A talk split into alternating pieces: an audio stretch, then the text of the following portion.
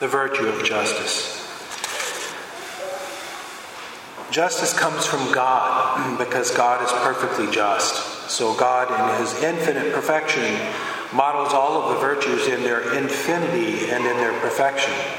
One of those virtues is the virtue of justice. We need to, we need to exercise the virtue of justice lest evil would prevail. So in this life, we have our own sense of justice. You get paid for X amount of work, and that's told in advance and agreed to in advance, etc. Nobody gets seconds until everyone has had firsts, etc. That kind of thing. And we see this virtue at work within us even as little toddlers. Toddlers understand when their siblings get something that they don't get. And so there's a sense of injustice that their sibling got something that they didn't get, and there's only you know, they're only like 12 months old and they're already having a fit about this, that somebody else got a treat and they didn't. It's not just envy or jealousy, it's a sense of injustice, and so they feel hurt. Well, that's coming from God. We're made in God's image and likeness, so we have built within us this natural proclivity toward a sense of the virtues and working on that.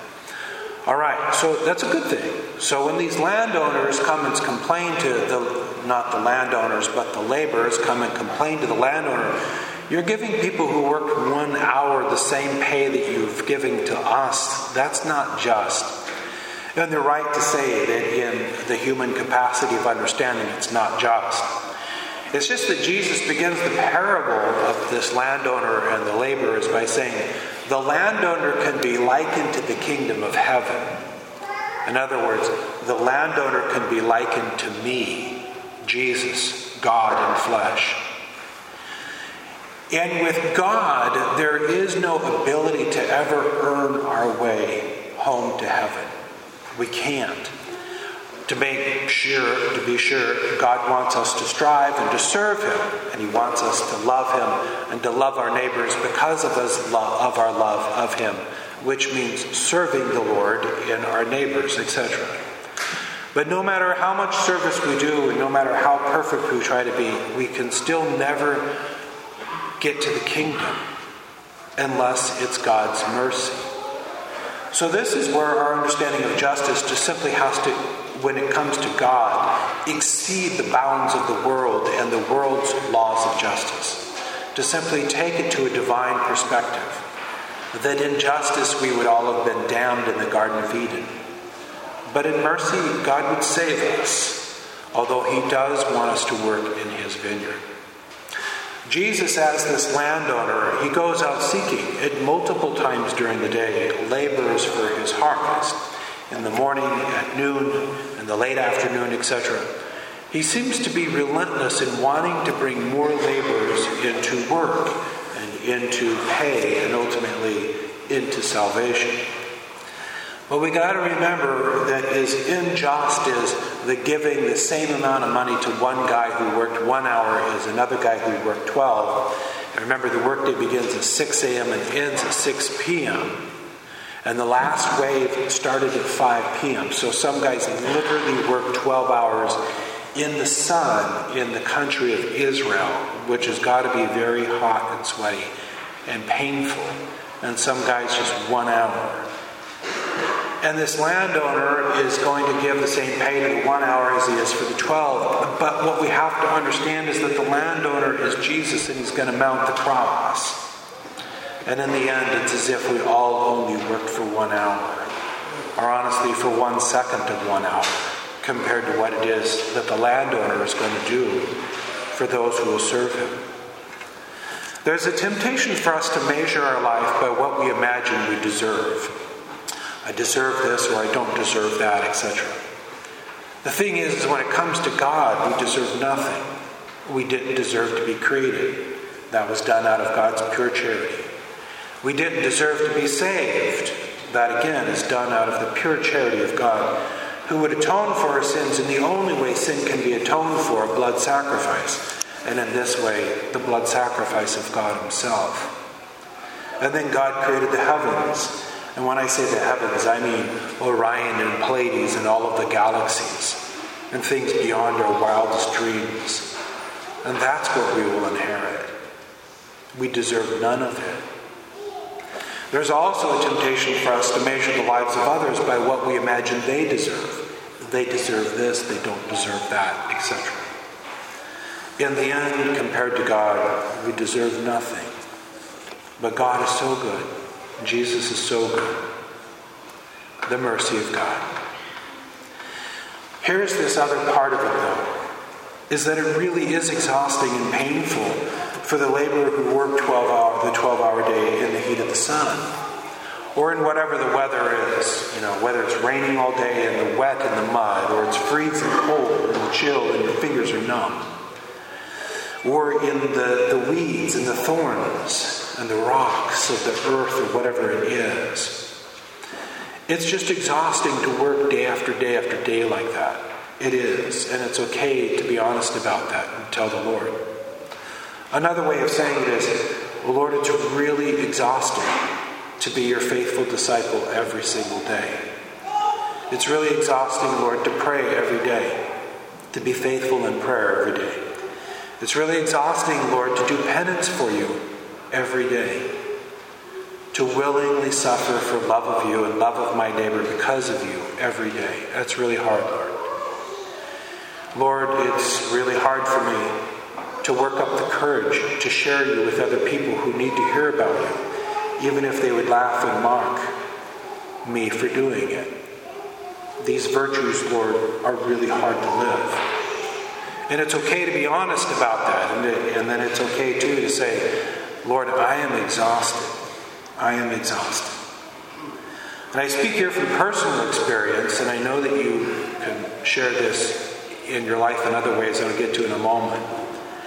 But in my own life, I find times where I think, Lord, I really don't want to pray for that person. I really don't want to do penance for that person's conversion and salvation. I really don't, Lord. That person does terrific damage to other people. And uh, I really don't want to do that. And then I look at I look at the cross and I know that okay, I am that person. And if Jesus didn't go to Calvary, I wouldn't make it. And I have to model it. And it is exhausting. It is exhausting. So that gets to another virtue called perseverance. To persevere, to persevere with Jesus all the way to the hilltop of Calvary. How do we do that? Well, I know that for many of you, there's someone in your life that exhausts you. It might be your spouse, it might be one of your children, it might be a grandchild, it might be a brother or a sister, it might be a parent, it might be a boss at work, or it might be a employee of yours. Somebody who just exhausts you. They just, oh, you just you can't fix them. You just can't fix them. Or there's a brokenness there between you and them, and you want it fixed, but it can't be fixed. And you can't get them out of your head either. And there's this fatigue and this exhaustion. And so you find yourself saying, I wish I could walk away from the field. I wish I didn't have to labor this. But I keep finding myself back in that field over and over again. I keep finding myself thinking about this person and worrying about them. And so I'm just going to keep praying for them. I'm going to keep doing penance for them. I'm going to come to daily Mass for them, and they have no idea I'm doing it for them. I'm going to make great sacrifices because I've got really no alternative. Because that person preoccupies my mind, and they must be very important to me. Wouldn't it be awesome if that was the case with Jesus and the Lord? That he so preoccupied our mind that we couldn't help but go into the field at 6 a.m. every morning to toil for him for 12 hour days. Even though we even at times would want to pick up the dirt and say, I am so tired of toiling for you. But I've got no alternative. Just throw the dirt down. And then at the end of the day, say, I'm sorry for that. And then to thank him for the work. Thank him for the possibility of working with him. There will be a great reward in the next life for those who will serve the Lord in this life. And the treasure that we're laying up is not the coins at the end of the day. It's the billions in the kingdom of heaven. A billion galaxies at least. We know that. There's at least a billion galaxies. They're waiting for you with countless angels that exceed the population of people on earth by two to one at least, and choirs of them. Things beyond our imagination. We can't even begin to imagine them. Waiting for those who would toil for the Lord. The treasure we're laying up is in the kingdom of heaven. And we're laying it up not just so that we might inherit it, we're laying it up so that the lazy bums who showed up at the last minute might inherit it too. Because at the end of the day, we're all lazy bums compared to God. At the end of the day, we're all just specks of dirt compared to Him.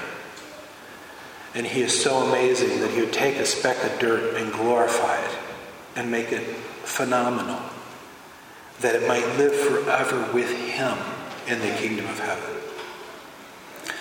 So, amidst your exhaustion and your toil in this life for those you love, and maybe even for those you despise, know that you're laying up great treasure for you and for them. And you didn't deserve any of it. And Jesus did it for you anyway. And so you're going to do this for others too, as it's been done for you. And you're not going to give up. You're not going to give up. And you're going to keep doing it until finally the landowner says, Come inherit my kingdom, prepared for you from the foundation of the world.